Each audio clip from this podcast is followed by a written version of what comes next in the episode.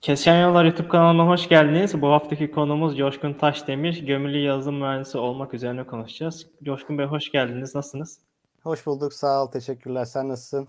Ben de iyiyim, teşekkür ederim. Sizi biraz tanıyabilir miyiz? Coşkun Taşdemir kimdi? Biraz kendinizden, hayat hikayenizden, eğitiminizden biraz bahsedebilir misiniz bize? Evet, ismim Coşkun Taşdemir. Ben elektrik elektronik mühendisliği mezunuyum. iki bin altı yılında Sakarya Üniversitesi'nden mezun oldum. Sonrasında sektöre atıldım, askerlik hizmeti sonrasında. E, sektöre de savunma sanayinden girdim. E, işte bugün çok gündemde olan Baykar firması e, var. E, orada çalışmaya başladım gömülü yazılım mühendisi olarak. Ve sonrasında da kariyerim hep böyle gömülü yazılım üzerine gitti.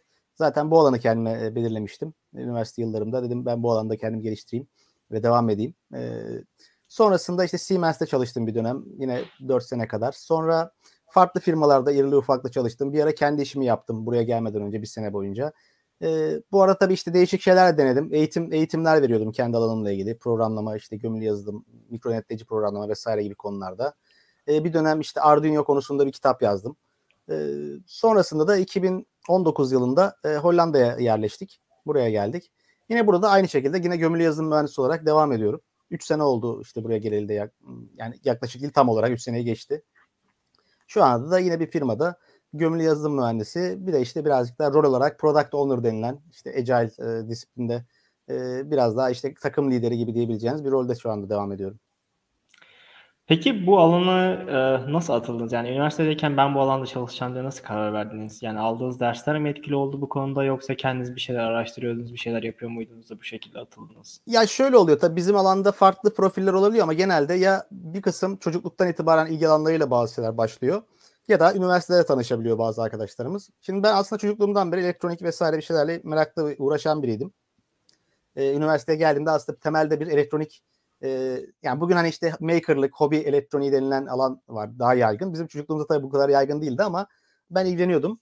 Bir de programlamayla da bir temelim vardı. Programlama yapıyordum kendi bilgisayarımda. İşte belli bir yazılım, e, Visual Basic o zaman çok daha şey, popülerdi mesela. Visual Basic dilinde bir şeyler yapıyordum kendi bilgisayarımda. Yani üniversiteye geldiğimde aslında temelde bir temel elektronik ve temel bir programlama e, altyapım vardı. Tabii üniversiteye geldikten sonra daha fazla araştırmaya başlayıp yani işte neler var başka gibi. İşte C programlama diliyle tanıştım. E, işte onu merak edip öğrenmeye başladım. Sonra zaten ders olarak da bunu aldık. E, sonrasında stajlarım esnasında işte mikronetleyiciler vesaire bunları keşfettim. Yani bunlarla yapılan tasarımların ne işe yaradığını gördüm. Aslında o alan oradan sonra biraz bende şey başladı zaten, araştırınca işte karşınıza bu çıkıyor. Yani elektroniği ve e, yani donanım ve yazılımı birleştiren bir alan gömülü yazılım, gömülü sistemler. E, tabii bunu keşfettikçe daha çok işte araştırmaya devam ettim. Bir şekilde mezun olduğumda yani temelde bir e, mikronetleyici programlama, C programlama gibi bir altyapım oluştu. Tabii bu yeterli olmuyor hiçbir zaman. Sektöre girdiğinizde bunu görüyorsunuz ama size bir taban sağlıyor. Ben aslında dediğim gibi ilgi alanlarımı birleştiren alanı keşfederek buldum diyebilirim gömülü sistemleri. Yani elektroniği ve yazılımı bir arada barındıran bir alan. Peki bunlarla ilgili ders almış mıydınız üniversitede? Yani böyle yani bir ders veriyor muydunuz? Üniversitede şöyle, bizim konularla ilgili dersler aldık tabii ki. Sonuçta elektrik elektronik mühendisliği okurken işte temel elektronik dersleri alıyorsunuz. Ee, mikronetleyici programlama alıyorsunuz. Belki bir dönem C alıyorsunuz. Ama tabii bunların hepsi E nasıl diyeyim, yani bir filmin sanki fragmanı gibi, daha işin girişi gibi oluyor. Siz bunun üzerine devam etmeniz gerekiyor. Yani çünkü mesela okuldayken aldığımız C dersleri genelde bir dönem oluyor örneğin. Ee, orada işleyebildiğiniz konular aslında sizin bir C programlama biliyorum demeniz için gereken konuların belki beşte biri oluyor. Ee, yani ben bu sıkıntıyı çünkü şeyde yaşamıştım, eğitimler verirken e, firmalara C konusunda. İnsanlar hani C biliyor musunuz diye sorunca ilk başta herkes bildiğini farz ederek evet diyor. Çünkü herkes okulda bir şekilde bir dönem C dersi almış oluyor ama bizim iş yapmak için gerekli olan C bilgisi bunun tabii çok daha üstünde olan bir şey. Eğer kendiniz araştırıp bakmazsanız hani konular bundan ibaret sanabiliyorsunuz. İçine girince bir görüyorsunuz ki daha da geniş. Yani dediğim gibi okulda aldığımız dersler bu işlerin biraz temelini oluşturuyor ve sizi tanıştıran dersler aslında. Ama sonrasında kendinizin devam edip üzerine tabii eklemeye devam etmeniz gerekiyor ki bugün hala eklemeye devam ediyoruz. Sonu gelmiyor. Yani bizim alanında böyle bir, ya bizim alan dediğim bütün mühendislik dalları için bu geçerlidir eminim. Yani öğrenmenin sonu gelmiyor hiçbir zaman. Peki şey dediniz az önce, elektronik ve yazılımın ortak noktası olarak gömülü sistemleri seçtim, evet dediniz. Ee, ya böyle genellikle hani elektronik elektronik haberleşme mühendisliği okuyanlar böyle genellikle donanım derslerinden biraz kaçmaya çalışıyorlar. Peki donanım derslerinde böyle zorlanan birisi bu bölümde de bu alanda zorlanır mı? Yani çok fazla donanım ağırlıklı bir şey var mı ortada? Ya şimdi aslında gömülü sistemler dediğimiz zaman bu genel bir kavram ve yani genelleme yapmak çok zor. Çünkü e, çok ufak ölçekte basit sistemlerden başlayıp çok komplike sistemlere doğru gidebilen bir skala var. Ve bu skalada da firmaların da yine ölçekleriyle alakalı olarak hem donanımla uğraşıp donanım tasarlayan hem bunun yazılımını da yapan e, profiller de oluyor sektörde. Ya da işin tamamen donanım kısmında donanım tasarımcısı olarak çalışan arkadaşlarımız da oluyor. Ya da tamamen yazılım tarafında çalışan arkadaşlar da oluyor. Yani yazılımla donanım arasındaki o bileşen oranı hani mesela yüzde beş donanım yüzde doksan beş yazılımdan işte yüzde doksan beş donanım yüzde beş yazılıma kadar skalada olabilir. Bu tamamen çalışılan sektöre işte ürüne göre değişebiliyor. Bu nedenle aslında herkese ihtiyaç var. Yani benim sadece donanım tasarımcılığı yapan arkadaşlarım da var. Sadece donanım tasarımcısı olarak çalışıyorlar. Benim gibi sadece işin yazılım tarafında olan insanlar da var ki ben donanımı tasarlamıyorum. Donanımla doğrudan şu anda bağlantılı bir iş yapmıyorum. Yani dolaylı olarak da bir donanımla çalışıyoruz ama e, ya da ikisini de yapan arkadaşlar olabiliyor. Dolayısıyla yani sizin ilgi alanınıza göre aslında her alanda, her e, oranda diyeyim iş var. Yani donanım sevmeyen biri için de bu iş yapılmaz diye bir şey yok. Çünkü e, bazı sistemler var ki artık donanımla bağımlılığınız daha minimum düzeyde veya sizin en azından onu bilmeniz gerekmiyor o yazılımı geliştirmek için. E, dolayısıyla hepsi geçerli. Yani sadece donanımı seven arkadaşlar için de yer var. Sadece yazılımı seven arkadaşlar için de veya ikisini seven için de. Çünkü sektör dediğim gibi tek bir alan değil. E, yani bugün bir basit bir cihaz yapmaktan havacılığa kadar işte uzay teknolojilerine kadar bugün aklınıza gelen bütün aslında makinelerin içinde bir elektronik sistem çalışıyor. Dolayısıyla e, çok farklı skalada çok farklı türlerde sistemler var. Peki chat'ten bir soru gelmiş. Ya az önce hani donanım ve yazılım dedik de e, şimdi de şey diyor hani gömülü yazılım ve backend geliştirme ile ilgili ilgim var. İkisini nasıl harmanlayayım ya da böyle bir şey mümkün mü diye sormuş Berk. Ne düşünüyorsunuz bu konuda? Ya şimdi backend yazılım deyince arkadaş büyük ihtimalle hani web teknolojilerindeki backend yazılımları kastettiğini farz ediyorum. Evet. Hani şimdi dediğim gibi ürünler geliştirilirken yani bir sürü teknoloji girebiliyor tabii işlerin içine ama sizin bunların hepsinden sorumlu olmanız e, durumu değişebilir. Yani siz kendiniz bir şeyler tasarlıyorsanız tabii ki her şeyi kendiniz yaparsanız en güzeli. Yani benim işte bütün donanımı tasarlayıp yazılımını yapıp kutusuna kadar tasarlayabilen arkadaşlarım da var. Yani böyle bir beceriniz olduğunda e, tek başınıza ürün çıkarabilirsiniz örneğin yani. Bu da güzel bir şey. Şimdi backend sistemlerle gömülü sistemlerin beraber çalıştığı sistemler var tabii ki. Çünkü örneğin bugün Nestle'nin interneti teknolojilerinden konuşuyoruz. İşte bir sensörden aldığınız veriyi ufak bir mikronetleyiciyle okuyup sonra onu işte Wi-Fi'den veya başka protokollerden başka bir yere aktarıp onu da sonra bir web server'a aktardığınız, sonra bunların üzerine belli yorumlama algoritmalarının koştuğu işte yapay zeka vesaire sistemler var. Ama tabii bu saydığım bütün bileşenler genelde büyük ölçeklerde farklı ekipler tarafından yürütülüyor. Dolayısıyla bu ikisini harmanlayan işler tabii ki vardır ama ikisinden de sizin sorumlu olduğunuz işler belki daha düşüktür. Bir de genelde bizim Türkiye'de şey yaygın tabii hani bir kişinin birçok şeyi bilmesinin beklenmesi ama dışarı çıktığınızda veya yurt dışında ilanlara baktığınızda göreceksiniz ki biraz daha uzmanlaşma daha çok öne çıkıyor. Yani muhtemelen hem backend uzmanı hem gömülü yazılım uzmanı e, uzmanlığı isteyen bir ilan görme olasılığınız çok düşük olacaktır. Ama siz tabii kendiniz özel olarak bunları harmanlamanızda e, bir sıkıntı yok. Yani bilmekte tabii fayda var. Zarar gelmez fazla bilgiden. Kesinlikle. Peki ya bu ya dediniz ya belli bir süre Türkiye çalıştıktan sonra Hollanda'ya taşındım dediniz. Bu hikaye nasıl gelişti? Nasıl başladı? Bu süreçten biraz bahsedebilir misiniz bize? Yani o süreç tabii ben aslında yani otuz beş yaşıma kadar hiç Türkiye'den başka bir ülkede yaşayacağımı düşünmemiştim. Yani öyle bir şey aklımdan geçme, geçmemişti aslında o zamana kadar da. E, hatta yurt dışına bile ben işte çok kısa bir dönem liseden mezun olduktan sonra bir Amerika seyahatim olmuştu kısa bir. Onun dışında yurt dışına bile çıkmıştım hiç olmadı. E, çok seyahat seven biri de değilim çünkü zaten. Ee, bu biraz daha Türkiye'de aslında bütün opsiyonlarımı deneyip hani ben aslında bütün işte büyük firmada çalıştım, küçük firmalarda çalıştım, biraz kendi işimi yaptım.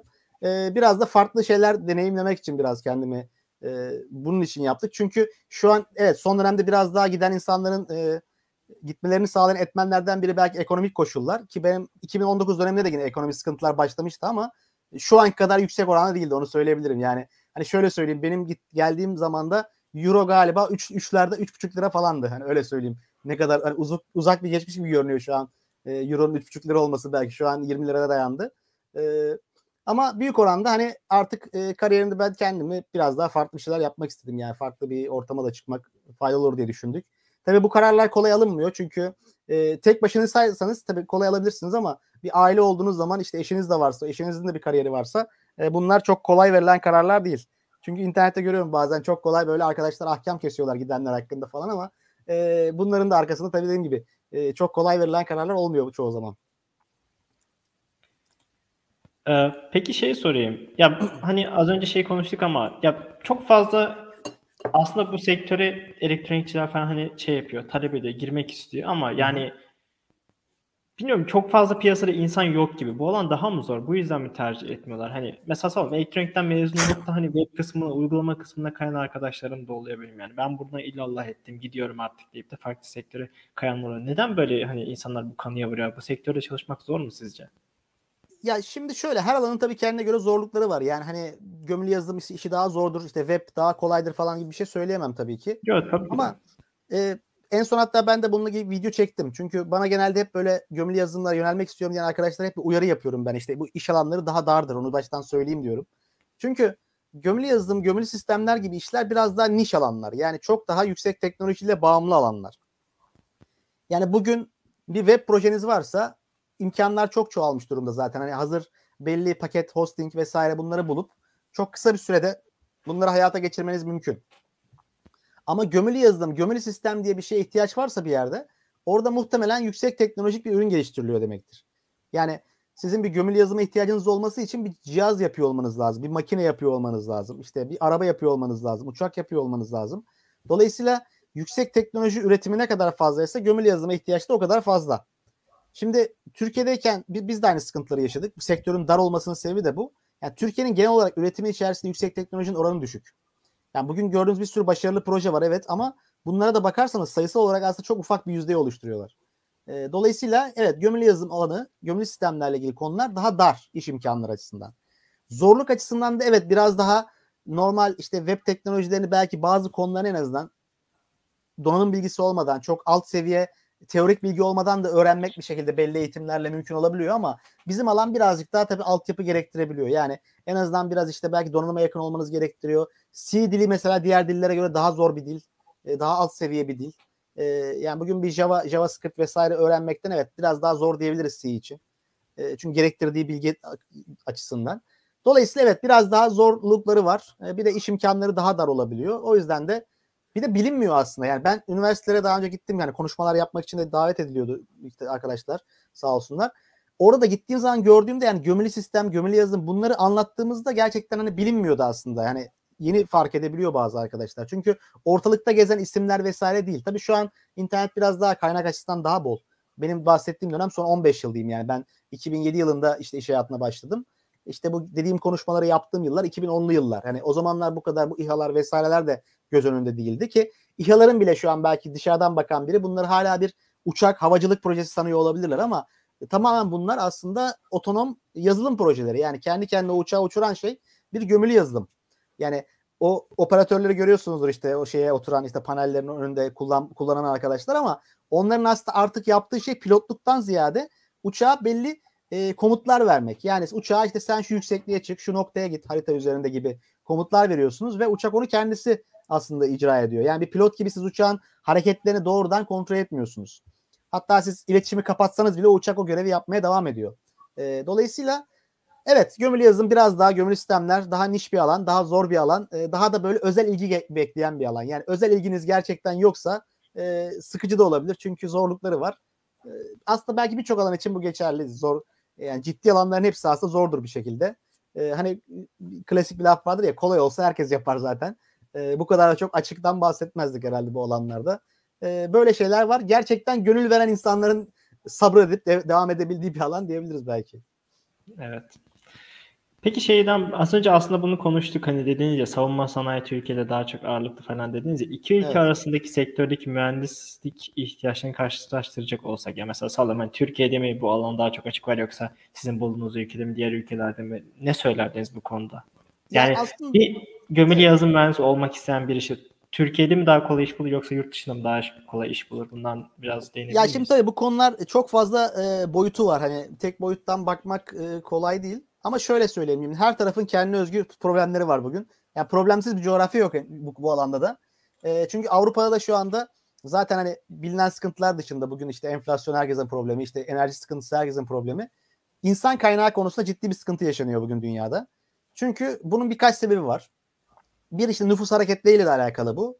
Ee, birazcık da yaşadığımız dönüşümle alakalı. Dünyanın yaşadığı dönüşümle alakalı. Yani şu anda biz hala geleneksel eğitim sistemleriyle aslında geçmiş çağa yönelik bir insan yetiştiriyoruz. Ama yeni beklentiler, yeni teknolojiler ortaya çıkıyor ve bunların okulu yok birçoğunun yani. Ee, şimdi Avrupa'da da yaşanan sıkıntı nüfus nüfustan dolayı aslında. Genç nüfusu bize göre daha düşük olduğu için e, kendi insan kaynakları bir kere kendi projelerini götürmeye yetmiyor. Aslında bu kadar çok göç almasının sebebi Avrupa'nın sebebi bu. Yani veya Türkiye'den son dönemde bu kadar göç e, görüyor olmamızın da sebebi aslında iki iki tane etkenin birleşmesi. Yani Türkiye'deki bazı şartların değişmesi, ya itici şartlar diyelim bunlara, yani insanları beyin göçüne iten. Bir de Avrupa'da da çok fazla bir ihtiyacın or- or- olduğu olması. Dolayısıyla evet, burada çok fazla mühendis ihtiyacı var. Ama sanılanın aksine bazen haberlerde görüyoruz işte Aselsan vesaire firmaların mühendislerinin işte Hollanda'ya geldiğini görüyoruz. Çoğu insan şunu zannediyorlar. Hani oradaki savunma sanayi mühendisliğine gelip burada savunma sanayinde çalışıyorlar zannediyorlar. Aslında böyle bir şey yok. Yani benim tanıdığım birçok tabii çevremiz oluştu burada. Türk mühendis olarak çok fazlayız. Hani tanıdığım hiç savunma sanayinde çalışan görmedim. Çünkü burada savunma sanayi ağırlıklı değil. Burada bütün gelenler aslında sivil teknolojilerde çalışmak üzere geliyorlar. Ee, mesela buranın işte meşhur firması E S M L denilen işte bu dünyadaki çiplerin üretiminde kullanılan makineleri üreten firma. Ki dünyada yüzde doksan oranında bu firmanın makineleri kullanılıyor. Ee, çok büyük bir mühendis ihtiyacı var ve sürekli aldığı için en çok o göz önünde oluyor. Hatta bazen medyaya da yansıdı bazı haberler. Türkiye'den işte mühendisleri e, kaçıran firma diye. Ama bunların hepsi sivil alandaki teknolojiler üzerine firmalar. Mesela işte bir örnek Philips var. Philips benim çocukluğumda aslında çok meşhur bir markaydı. Yani Philips mark, her şeyin Philips markası vardı neredeyse. Hani müzik çalardan işte televizyona kadar, ev aletlerine kadar e, Philips öyle bir markaydı. Bugün Philips daha çok sağlık hizmetlerine, sağlık alanına yönelmiş bir firma. İşte buranın yine hala en büyüklerinden. İşte Thermo Fisher diye bir firma var örneğin. E, mikroskoplar yapıyorlar. Özel elektron mikroskopları vesaire yapıyorlar. Yani burada şu anda bu Eindhoven, yani benim bulunduğum şehir Eindhoven, yani Hollanda'nın işte beşinci büyük şehri. Ee, burada bir e, teknoloji ekosistemi var aslında ve büyüyor giderek. Ee, daha çok da hep sivil teknolojiler. Yani o yüzden burada böyle bir şey var. Sivil teknolojiler alanında ve çok büyük bir mühendis açığı var. Türkiye'de evet bizim alanlar daha çok gömülü sistemler, daha yüksek teknolojinin üretimi şu anda Türkiye'de savunma sanayine odaklanmış durumda. Bir de biraz da belki işte şeyler, E, bu işte ev aletleri yapan markalarımız var işte değil mi? Vestel, Arçelik vesaire gibi. Onlar da biraz öne çıkıyorlar. En büyükler benim gördüğüm şu anda bu, bu, bu alanlar. Ya ama baktığımızda hani yine yani dünyadaki şeye baktığımızda yine Türkiye biraz daha geride kalmış gibi sanki firma sayısı açısından. Yani bizim yani... E, şimdi şöyle bakabilirsiniz. Hani kaç tane bizim yüksek teknoloji markamız var? Hani aklınıza evet. Gelen dünyadan hani markalar sayıyoruz değil mi? İşte Apple sayıyoruz, işte öbür taraftan Siemens vesaire bir sürü marka sayabiliriz. Bizim şu an yüksek teknolojik, elektronik teknoloji üreten kaç tane markamız var? Hani buradan oranlayabiliriz. Maalesef elektronik sektörü Türkiye'nin çok ihmal ettiği bir alan oldu ben, benim gördüğüm. Hani savunma sanayi içerisindeki elektronik belki çok ilerledi ama sivil alanlara bunu çok aktarı, aktarıldığını ben görmüyorum maalesef. Evet. Ali Dinçer adında bir izleyicimiz şöyle bir soru sormuş. Şu ana kadar küçük firmalarda gömülü sistemlerle alakalı gö- her şeyi görmeye çalıştım. Gömülü sistemler için başlangıç olarak ne tavsiye edersiniz? Nasıl bir firma bizi daha ileriye taşır peki? Bilmiyorum. Evet, güzel bir soru. Yani ben aslında tecrübe kazanmak için daha çok küçük ve orta ölçekli firmaların daha ideal olduğunu düşünüyorum. Yani burada daha çok şöyle tabii profil olarak da şöyle olması gerekiyor. Kendi ürününü geliştiren, bir Ar-Ge'si olan, bir Ar-Ge departmanı olan küçük ve orta boyutlu orta boyutlu firmalar gerçekten hani insana çok şey katabilir. Çünkü e, hem Ar-Ge'si varsa, bir ürün geliştiriyorsa ufak bir firma olmasından dolayı sizin orada çok fazla sorumluluk alma imkanınız da oluyor. Birçok şeyi görme olasılığınız da oluyor. Evet. Mesela benim Baykar'da çalıştığım dönemde Baykar daha ufak bir firmaydı. Çünkü daha bu işler yeni başlamıştı. Yani mini insans savaracı yapılıyordu sadece daha o zaman. Ee, ilk zamanlarıydı yani Baykar'ın işte bu yarışmayı kazandıktan sonra mini insans savaraçların teslimata hazırlandığı dönemdi. Tabii ufak bir firma olunca siz orada çok fazla e, yani ufak bir şeyin daha büyük parçası olabiliyorsunuz. Ve biz orada böyle arka arkaya oturuyorduk ofiste arkadaşlarımızla. İşte ben burada kod yazıyordum. Arkadaki arkadaşım donanım tasarlıyordu. Öndeki arkadaşım uçak tasarlıyordu falan. Hani böyle bir ortam vardı. Yani uçak mühendisi, yazılımcı, donanımcı e, bir arada çalışıyorduk. Hani öyle bir ortamda tabii birçok şeyi daha büyük e, resmi görmeniz daha kolay oluyor. Öyle söyleyeyim. Daha çok tecrübe kazanmanız da kolay oluyor. Büyük firmalarda her şey daha kurumsallaştığı, oturduğu için size düşen parça genelde daha ufak olur. E, tecrübeniz de ona göre olur. Yani ben aslında ideal olarak başlarken ufak orta ölçekli firmalarda başlamak daha ideal olabilir.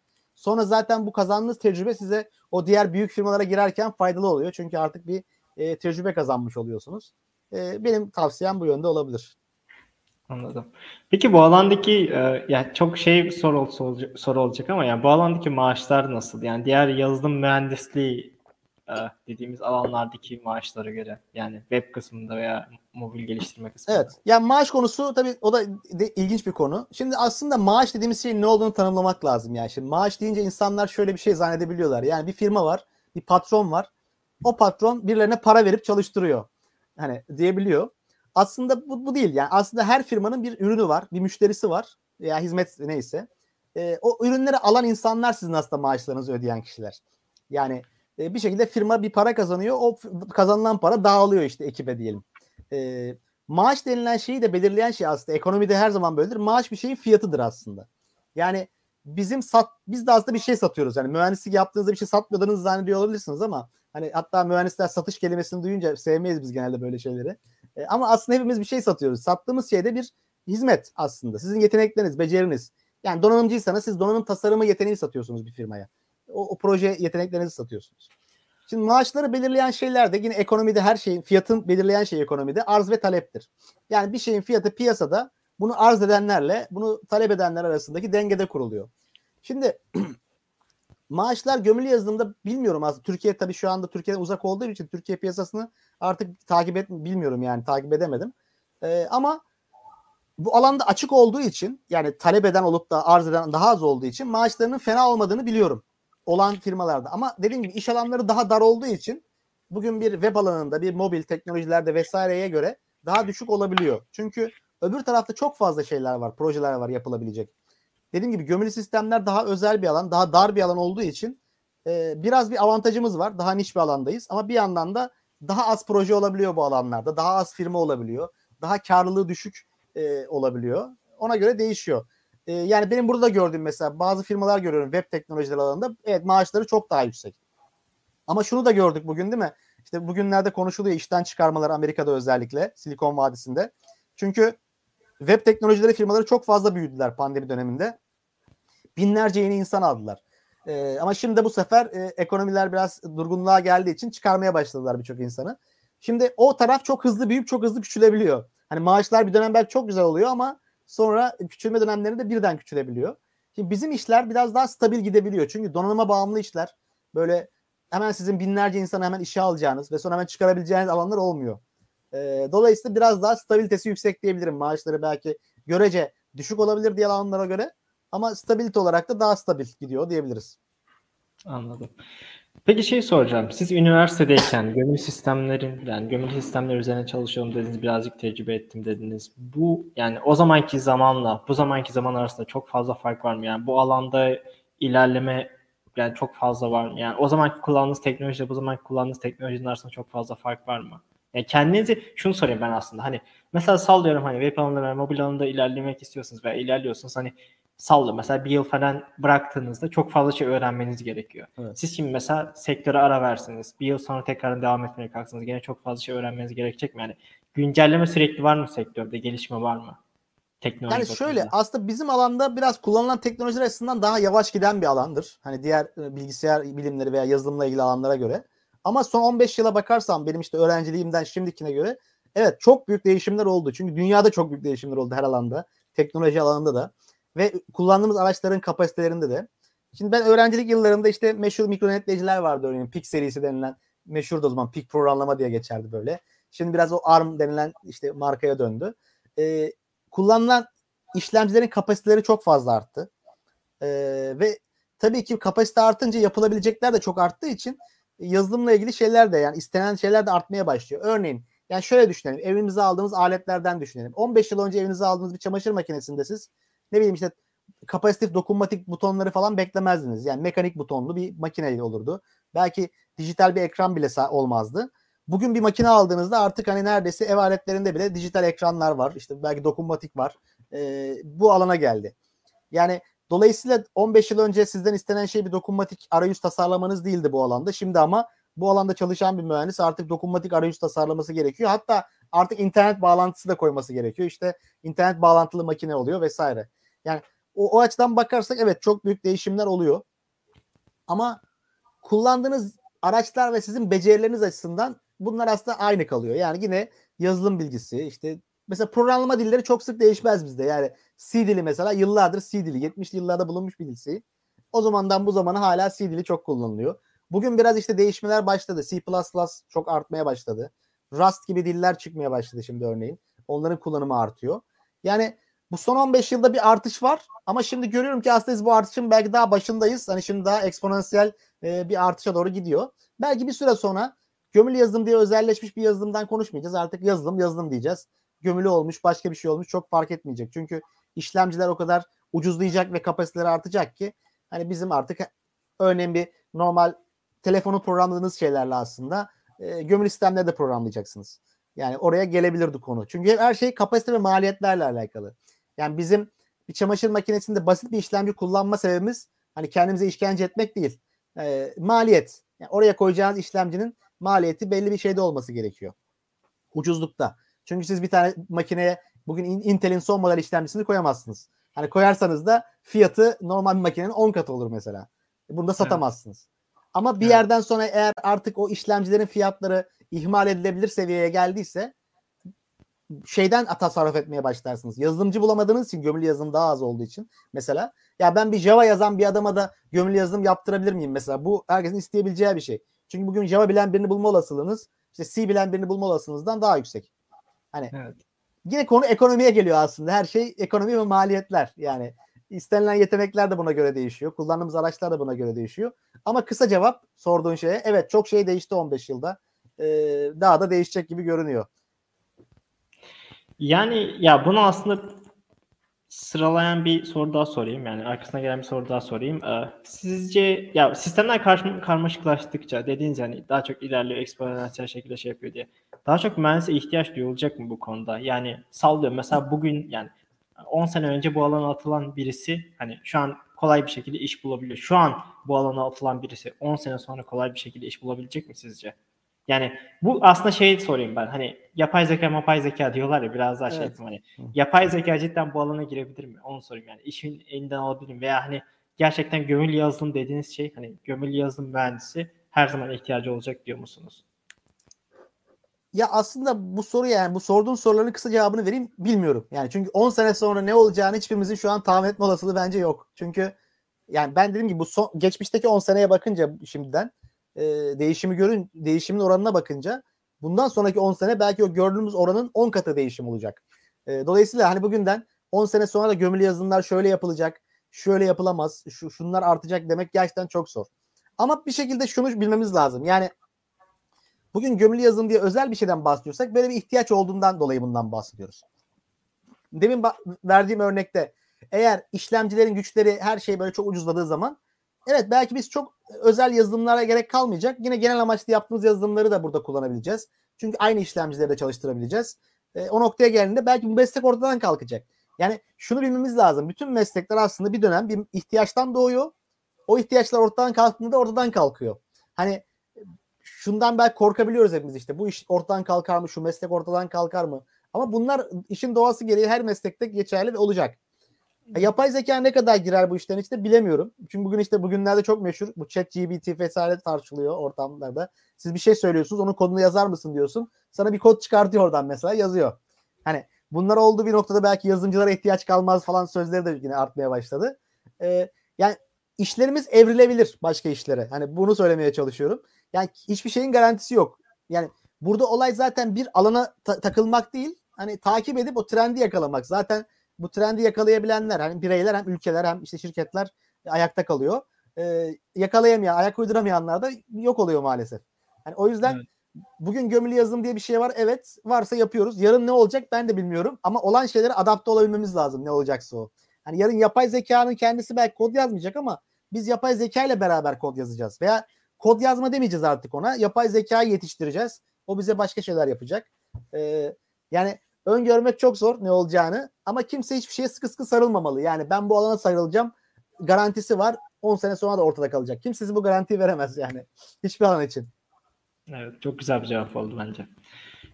Yine Ali Dinçer adlı izleyicimiz bir soru sormuş. Hocam C'de belli bir seviyeye geldim. Programlı dillerinde çeşitli projeler yaptım. Firmaların C geliştirme kartlarında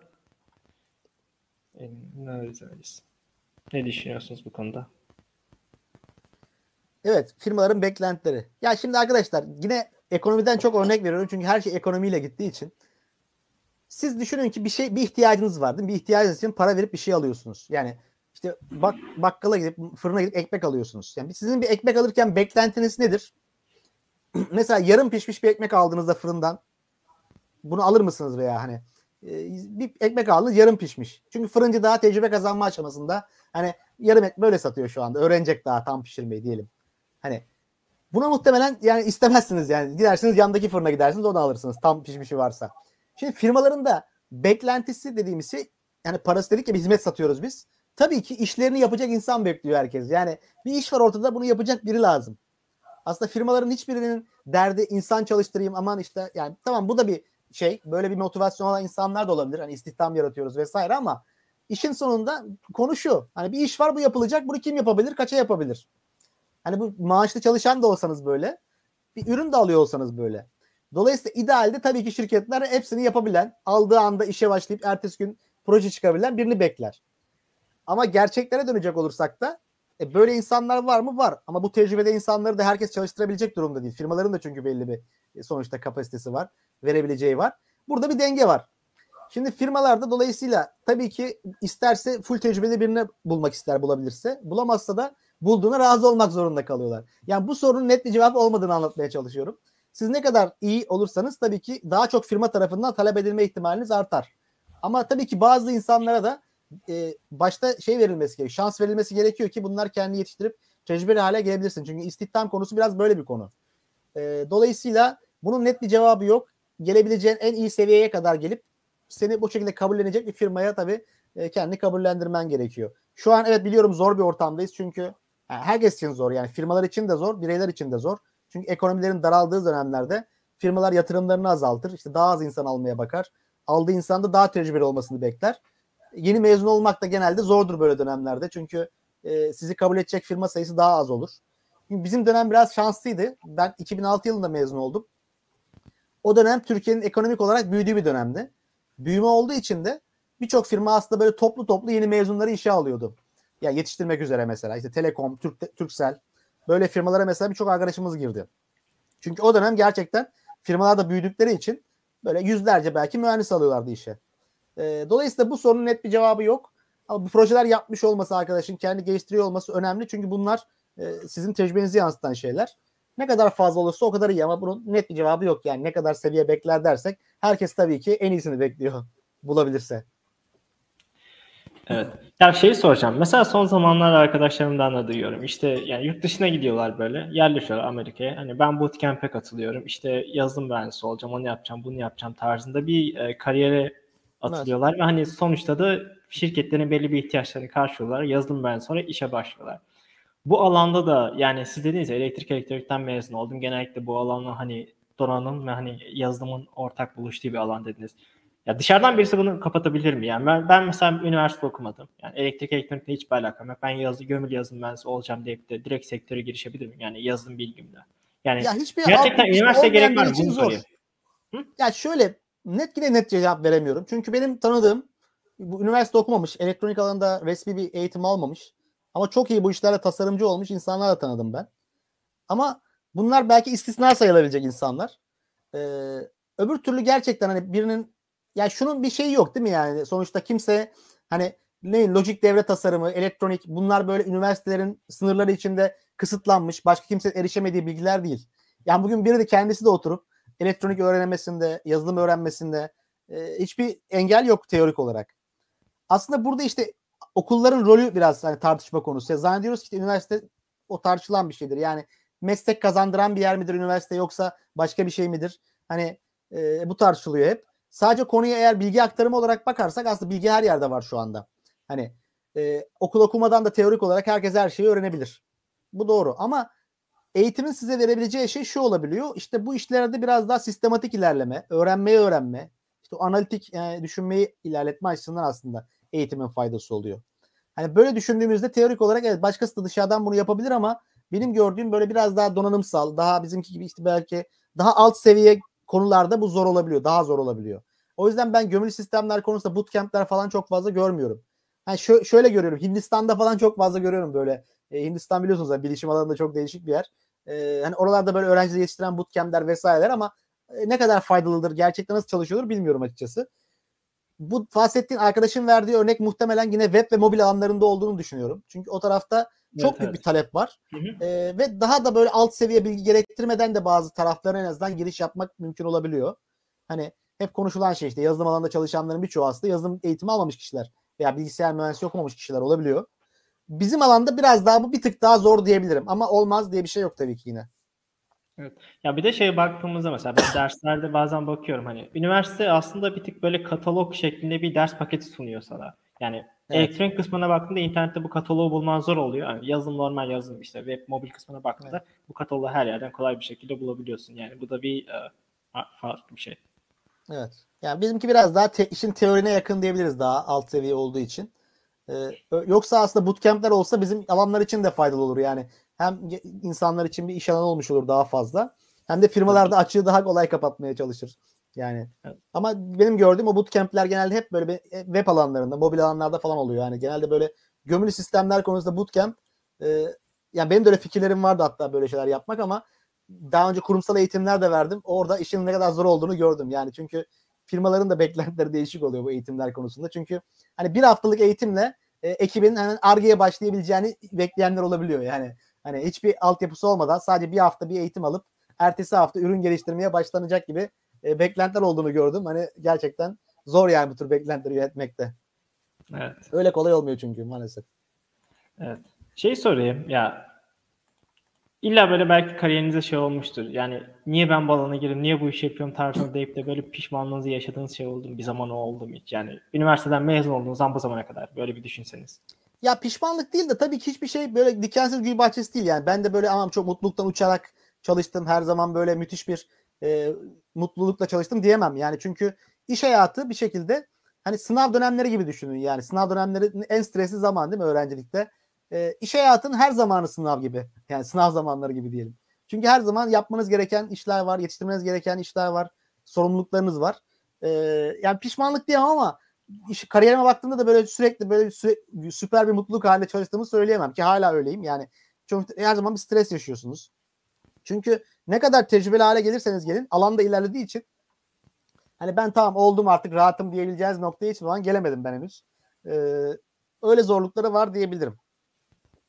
Peki iş yaşamından bahsetmişken ya hani ya baktığımızda hani savunma sanayi kısmına baktığımızda hani özel diğer sektörleri bilmiyorum da çok fazla bir şey var. Yani çok hızlı bir şekilde çalışıyor. Çok hızlı bir ürün çıkarılması gerekiyor. Yani Türkiye'de bu şekilde. Yani yurt dışına gittiğinizde yani bu şeyi kaybettiniz mi? Tempoyu kaybettiniz mi? Yani yurt dışındaki çalışma şartlarıyla Türkiye'deki şartlar arasında belli bir fark görebiliyor musunuz? Yani ya hem kendi açınızdan hem de genel olarak bir şeyden. Ya çok hızlı ürün çıkarılması gerekiyor diyorsun ya. Aslında dünyanın her yerinde bu böyle yani. Aslında ürünleri istese tabii herkes ertesi gün olmasını istiyor ya herkes sonuçta. İnsancıl ee, ama, hani çalışma koşulları he, olmuyor bazı yerlerde. İşte bizde bahsediyor. Maalesef biraz o kültürle alakalı bir şey. Bizim kültürel yapımızla alakalı. Biz biraz daha tez canlı bir milletiz. Sabırsız bir milletiz. O Ar-Ge yaparken de proje yaparken de bunlara da yansıyor. Yani herkesin acelesi var. Hemen istiyor bir şeyi. Hızlı olmasını istiyor. Ama mühendiste de belli şeylerin olması ol, olabileceği belli zamanlar var yani. Ee, bir de sürdürülebilirlik denen bir şey var ya. Yani tamam biz hadi diyelim bir şeyi böyle yata kalka sabah akşam altı ayda çıkardık diyelim. Ama aynı ekipten sen bu tempoyu bir daha bir altı ay daha istersen muhtemelen işte olmayacak. Yani ya ekibi kaybedeceksin. E, aynı verimi alamayacaksın. Hani aslında bu hızlılık hızlılık getirmiyor benim gördüğüm. Daha yıpranıyorsunuz. E, sürdürülebilirlik azalıyor. Dolayısıyla her şeyin olması gerektiği bir temposu var. O tempoda ilerlemesi daha iyi ama dediğim gibi bu coğrafyalar çok farklı olduğu için kültürler. Şimdi Türkiye'deki tempoyu evet şimdi hatta geçen gün bir röportajda da gördüm. Hani yurt dışındaki firmaların takip ettiği proje yöntemlerini biz takip edemeyiz diyor bir yönetici. Yani biz farklıyız. Yani biz farklı gidiyoruz. Hani onlara bakmayın onlar daha yavaş falan gibi. Hani bilmiyorum hangisi daha iyidir ona emin olamıyorum. Yani çünkü onu yaşadım ben de yani tamam böyle çok şey bir tempoda deli bir tempoda çalışabiliyorsunuz belli bir süre ama sonrasında illaki kayıplar oluyor. Yani o performansı kaybediyorsunuz. İnsanları belki kaybediyorsunuz projeden. Ee, yani daha işte Avrupa diyeyim belki Amerika'da da öyledir. Amerika'da belki daha farklı olabilir çünkü Amerika'da biraz hızlı tempolu duyuyorum bazı işlerin yürüdüğünü. E, ama Avrupa diyeyim daha sakin e, ve planlı gitmeyi tercih ediyorlar. Öyle söyleyeyim. Yani böyle siz burada insanları böyle gece gündüz çalıştırayım, e, proje çabuk bitsin diye bir kavrama sokamıyorsunuz. Görüyorum, ben toplantılara giriyoruz işte, belli projelerde bulunduğum için şu anda. Yani bir işler sonra gecikiyorsa gecikiyor. Sonra onun daha gecikmemesi için başka bir aşamada başka önlemler alınmaya çalışılıyor. Ama ki hiçbir zaman ya bu yetişmiyorsa tamam gecede kalsın arkadaşlar bitirsinler falan. Hani böyle bir kavram olmuyor genelde. Öyle bir kavramları yok.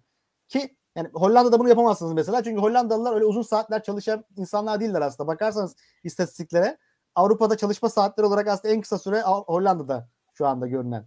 Ama tabii bunu karşılaştırınca sonuçlara bakarsanız, yani Hollanda buna karşı ekonomik olarak nerede diye bakarsanız, demek ki çok da kötü bir durumda değiller. Yani demek ki sadece olay uzun saatler çalışmak, çok büyük hızlı yapmak değil de e, biraz daha verimlilik, sürdürülebilirlik, bunlar da önemli.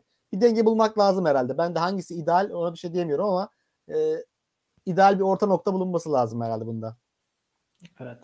Peki şey sorayım. Ya aslında az önce üniversite muhabbetinden biraz bahsettik de, sizce bu sektöre girmek için yaş önemli mi? Yani sallıyorum işte ya kariyerin ortasında ben mesela on on beş sene İşte mobil geliştiricilik yaptım, vazgeçtim bu alandan deyip de gömülü sistemlere, gömülü yazılım mühendisliği sektörüne girmeye kalktığımda yani tekrar üniversite okumam gerekti mi sizce? Yani elektrik elektronik tarzında olsun veya hani şöyle sorayım, hani e, yazılım temeli olan birisi direkt olarak bu sisteme dal, sektör değiştirip de otuz otuz beş yaşlarda ne gibi şeylerle karşılaşır? Zor mu olur, kolay mı olur? Ya bu soruyu alıyorum zaman zaman. Ben de hatta video çektim bununla ilgili kanalımda. Açıkçası buna net bir cevap veremiyorum. Çünkü benim hani belli bir yaştan sonra kariyer değiştirme konusunda bir tecrübem yok. Hani bu konuda konuşmak evet. için aslında bunu yapmış birinin cevaplaması daha doğru olur. Ee, hı hı. Ama teorik olarak bir şeyler biliyorsun, yaşla alakalı değil. Yani insanlar yetmiş yaşından sonra üniversite okuyup bitirenler de olabiliyor. Ee, ama tabii bizimki gibi alanlarda ne kadar erken başlarsanız o kadar iyi olduğunu söyleyebilirim. Sonuçta e, daha ben bile şu anda çok yaşlı olmama rağmen eskisi gibi daha hızlı öğrenemediğimi görüyorum. Yani veya belli şeyleri daha az tahammül edebiliyorum. Hani gençken bazı şeyler daha kolay oluyor. Böyle avantajlar tabii ki var ama olmaz diye bir şey yok. Yani belli bir yaştan sonra insanlar bölüm daha okuyorlar. Ee, veya işte illa bu işte çok, çok yüksek bir elektronik donanım bilgisi olmadan yapılabilen kısımlar var. Daha yazılımı, yani yazılıma yakın olan taraflar diyeyim. Üst seviye yazılımlara. Bunlara kayabilir. Yani bugün bir yazılım altyapısı iyi olan birisi gidip embedded Linux üzerinde uygulama geliştirebilir belki rahatlıkla. Ee, biraz adapte olduktan sonra. Yani olmaz diye bir şey yok ama dediğim gibi bu konuda da bir tecrübesi olan birine sormakta daha iyi fayda var. Çünkü o soru bana geldi, ben cevaplayamıyorum. Çünkü ben bu işlere çok erken başlamış biri olduğum için çok ileri yaşlarda alan değiştirmenin ne olduğuna dair bir şey, bir konuda yorum yapamıyorum maalesef. Evet evet, anladım sizi. Peki şey sorayım. Hollanda'da yaşam nasıl? Yani seviyor musunuz genel olarak, hem mühendis olarak hem yani genel anlamında yani insancıl yaşam koşulları tarzında? Ya şimdi tabii aslında bu son üç senede biz dünyada çok büyük değişimler yaşadık. Bunun belki şu an farkına varamıyoruz işin sıcaklığından. İşte bu pandemi dönemi vesaire ve her şey çok hızlı değişti. Yani benim iki bin on dokuzda geldiğim tabii Hollanda ile şu anki de yine aynı şeyler, yani çok değişim oldu. Bütün dünyada olduğu gibi. Çünkü biz geldikten kısa bir süre sonra pandemi patladı. Yani iki sene zaten evlerde genelde takıldık. Ee, işte evlere kapandık. Uzaktan çalışma başladı. Şu anda bakarsak tabii İnsanlar şimdi bu karşılaştırmalar yapılırken insanlar tabii e, daha çok şunu duymak istiyorlar. Eğer insan hani Türkiye, ya Türkiye'yi övmenizi, Hollanda'yı yere batırmanızı ya da Hollanda'yı övüp Türkiye'yi yere batırmanızı bekliyor büyük bir kesim. Ama her tarafın kendine göre artıları eksileri var. Hollanda özelinde ben yaşadığım şehir şu anda mesela ufak bir şehir. Sakin bir yaşam var burada ve birçok şey bisikletle gitme e, mesafesinde, bisiklet kullanıyorum daha çok. Bu tabii bana çok iyi gelen bir şey oldu burada. Çünkü ben İstanbul'dan geldim buraya. İstanbul'da yaşayanlar zaten İstanbul'un nasıl olduğunu biliyorlar. Yani İstanbul gerçekten maalesef yaşanmaz bir hale getirdik biz İstanbul'daki yaşamı. Yani mecburen katlandığımız bir yer oluyor genelde İstanbul'da yaşıyorsak. Yani İstanbul gibi o oradan böyle ufak bir yerde bu kadar hani mesafelerin kısa olduğu, hiç trafik yaşamadığım, işte otopark yeri bulmak vesaire bunların çok yaşanmadığı bir yer olması iyi geldi o aşamada. Çünkü Hollanda aslında çok ufak bir ülke. Yani Hollanda'nın yüz ölçümü bizim Konya'dan biraz büyük. Ama bu nedenle de nüfus yoğunluğu çok fazla aslında. Yani nüfusu da on sekiz milyona yakın. E, nüfus yoğunluğu olarak dünyada galiba şu an ya birinci ya ikinci ülke. E, onun da getirdiği sıkıntılar var. İşte ev bulunma sıkıntısı oluyor örneğin şu anda aslında. Gelenlerin en çok yaşadığı. Ev bulmak biraz sıkıntılı. İşte enflasyon aslında burada da var. Yani yüksek yük, fiyatların yükselmesi. E, işte enerji sıkıntısı Avrupa'nın zaten malum, haberleri takip ediyorsanız e, bu senenin büyük konusu bu. Ama onun dışında genel olarak e, memnunum diyebilirim. Anladım. Ya chat'ten güzel bir soru gelmiş. Biraz konudan evet. konuya atlıyormuşum gibi oldu ama kusura bakmayın. Atı Coşkun adlı e, izleyicimize. İsterseniz siz okuyun. Ben araya girmeyeyim. Evet, son soru galiba. Ben de bakıyorum ekrandan. Bilgisayar mühendisliğinden mezun birisi için gömülü yazılım mühendisliği alana girmek elektrik elektronik mühendisliği okumuş birine göre daha mı zor? Firmaların bu konuda bir tercihi var mı? Evet, güzel bir soru. Aslında ya benim çalıştığım alan diyeyim. Ben dedim ya donanım alanında değilim daha çok. İşin yazılım tarafındayım.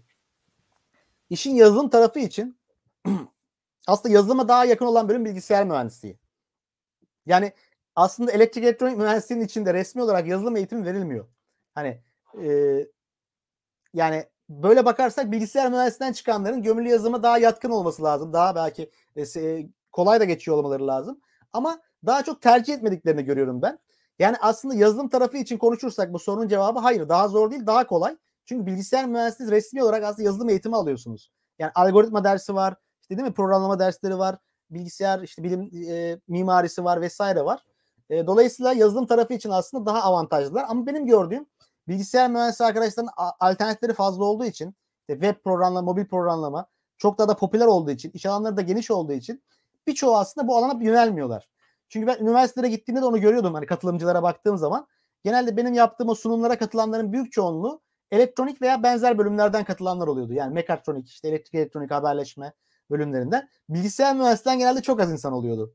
E, bu biraz da işte yönelmekle, ilgi alanıyla alakalı. Ama aslında bakarsanız bilgisayar mühendislerinin yönelmesi daha kolay bile diyebiliriz. Çünkü elektrik, elektronikte biz yazılımı kendimiz üzerine ekliyoruz işin aslında. Yazılım, e, elektrik, elektronik mühendisliğinin konusu ve hedefi değil aslında. Ve ele, gömülü yazılımın aslında gömülü sistemlerin bir bölümü yok. Yani şöyle diyelim, elektronikle bilgisayar, yazılım bölümlerinin karması diyebiliriz. Aynı mekatronik gibi, yani iki alanın birleşmesi. Dolayısıyla bilgisayardaki birinin yönelmesi de aslında elektrik elektronikten daha zor değil, hatta bir açıdan daha kolay diyebiliriz. En azından yazılım tarafı için. Ya yavaş yavaş yayının sonuna geliyoruz. Yine benzer sorular gelmiş. iki üç tane soruyu toparlayıp ben şöyle bir yayını e, kapatacağım. E, şöyle bir şey gelmiş. Gömülü donanım alanında ilerlemek için neleri bilmek gerekir? Ben şunu sorayım. E, ya genel olarak baktığımızda bu alanda ilerlemek isteyen üniversite ikinci, üçüncü sınıfında veya dördüncü sınıfında birisi için ne yapmalarını tavsiye edersiniz? Yani e, bu alana girmeden önce neleri öğrenmeleri, nelerden hani faydalanmalı, nasıl bir şeyde ilerlemeli, yol planı? E, ya aslında bu işlerin belli bir formülü maalesef yok ama belli ana şeylerden bahsedebiliyoruz. Yani bir işe meraklıysanız o işin uygulamasına erken e, aşamada girmekte fayda var. Yani donanıma meraklısınız? Donanım tasarımı nasıl yapılıyor? Bunların ile ilgili kaynakları bulup, yani temel elektronik tabii öğrenmeniz önemli en başta ama sonra da bunları uygulamaya dökmek. Bugün işte benim kanalım gibi bir sürü başka arkadaşın da kanalları var. Donanım tasarımı anlatıyorlar örneğin. Hem yerli kanallar var hem yabancı örneğin. Yani bunları bulup bu işi yapan insanlar bunu nasıl yapıyor? Bunun altında hangi bilgiler var? Bunları erkenden e, bakmaya başlayıp kendiniz de en basit noktasından başlamanız bence. Yani donanım tasarlamak deyince çok komplike bir donanımdan bahsediyor olabiliriz ama her şeyin bir basit başlangıcı vardır. Yani iki tane ledi yakıp söndüren bir devreyi tasarlamakta başlayabilirsiniz. Adım adım gidecektir. Yani biz de mesela C öğrenmek deyince hemen böyle bir C'de yazılım yapmayı kastetmiyoruz. C'de en başta işte Hello World yazılır ya, işte gelenektir yazılım geliştirirken. Bir ekrana Hello World, Hello World yazdıran yazılımdan başlarsınız. Aşama aşama aşama aşama gidersiniz. En güzeli bu işlerde proje geliştirmek. O yüzden üniversitedeki arkadaşlar bence en güzel yapabilecekleri işler bu kulüpler vasıtasıyla. Bir sürü kulüp var aslında üniversitelerde artık. Hani elektrikli araba yarışları var, işte drone yarışları var. Böyle bir sürü yarışmalar var. Ee, bunlara katılıp burada aktif olarak burada tasarımlar yapmaları aslında. Benim tavsiye edebileceğim şey bu. Çünkü orada yapacağınız işler aslında gerçekten iş hayatında yapacağınız şeylerin aynısı. Yani orada çözmek zorunda kalacağınız problemler de aynısı. En güzeli bu işlere uygulamasını erkenden tanışıp bir şeyler yapmaya başlamak. Tabii söylemesi kolay, yapması zor şeyler bunlar. Zaten işte bu alanlar e, zor olmasının sebebi de bu. Her aşamada zorluklar çıkıyor karşınıza. Bunları aşarak gidiyorsunuz. E, pes etmemek gerekiyor. Bir de klasik İngilizce konusunu her zaman konuşuyoruz. Çünkü maalesef teknoloji dünyasında bulabileceğiniz kaynakların büyük çoğunluğu arkadaşlar İngilizce olacak. E, o yüzden İngilizce de bilmek e, sizi çok daha ileri atacaktır. Benim tavsiyem bu olabilir. Emircan da benzer soru sormuş. Yani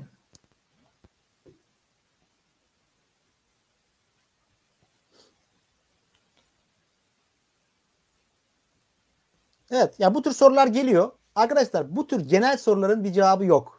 Yani savunma sanayinde bugün girdiğiniz zaman her alanda çalışan insanlar var. Her konuda çalışan insanlar var.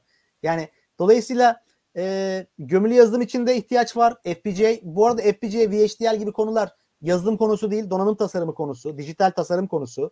O konularda da mesela güzel içerikler üretiliyor. Bunlara da bakabilirsiniz.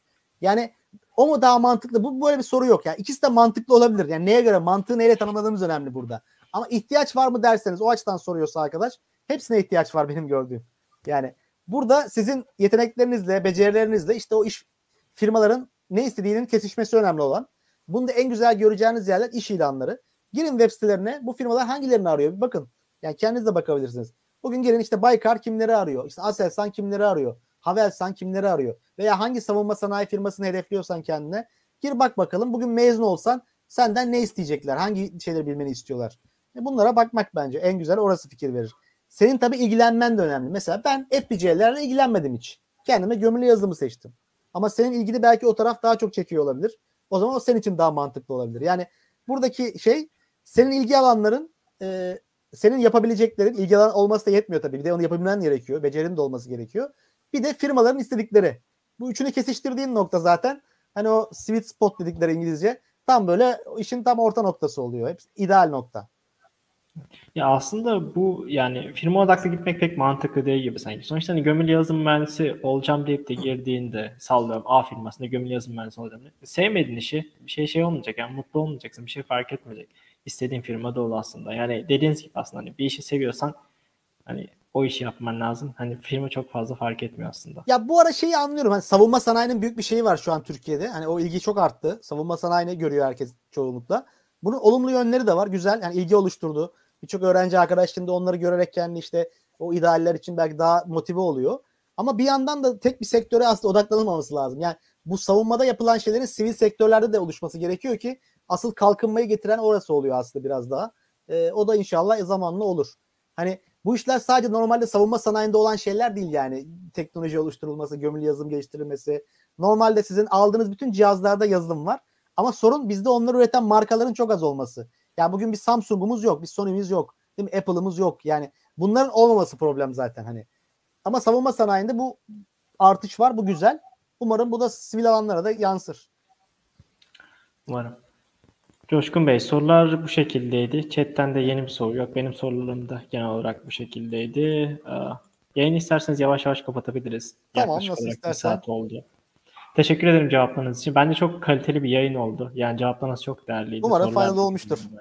Yani bence faydalı olmuştur. Yani çoğu kişi, hatta chat bayağı aktifti. Yani genel olarak gayet güzel bir yayında. Teşekkürler zamanını ayırdığınız için. Ben teşekkür ederim davet için. Kesişen Yollar Derneği'nin bu haftaki yayının sonuna geldik. Haftaya yeni bir yayında görüşmek üzere. İyi haftalar. Görüşmek üzere.